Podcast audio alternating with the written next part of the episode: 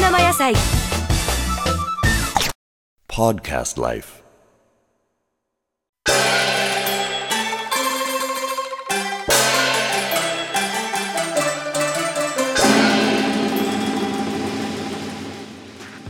トーナ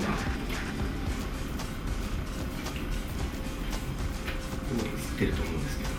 かなり吸ってますね、えー、衣笠だけは、あの網身があるじゃないですか。あはい。結構これ細かいですよね。あこれもすごく。以前食べたものっていうのはなんかこうでかかったこれ細かいですよね。はい。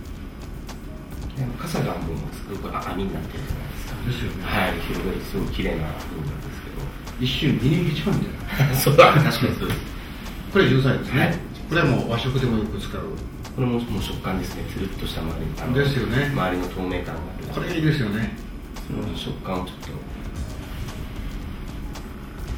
うん。多少独特の香りはあるんですけど、これ和食で使うよりもはい。ここで食べる純菜というのは純菜の青みの味がそのまま出てますね。今日あの朝生のあ市場行って全部あるし。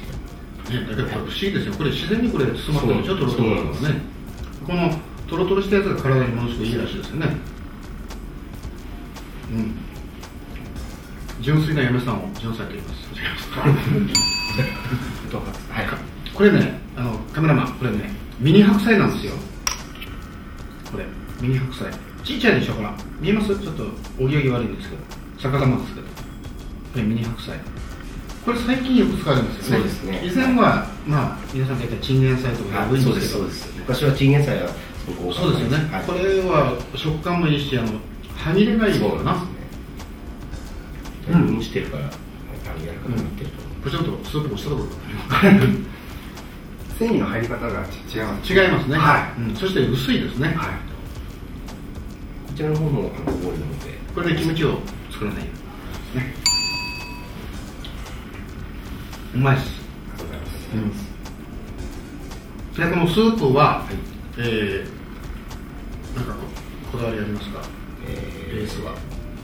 もちろんあのーし信念といいますかもううちの場合はあっさりがあるあれなんで。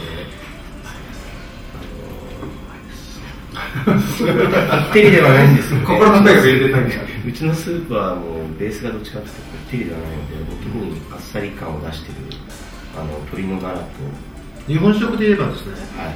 カメラマンこれ京料理ですね。明日食べても入れていいもかなありがとうござい。ますもうぜひ入れてください。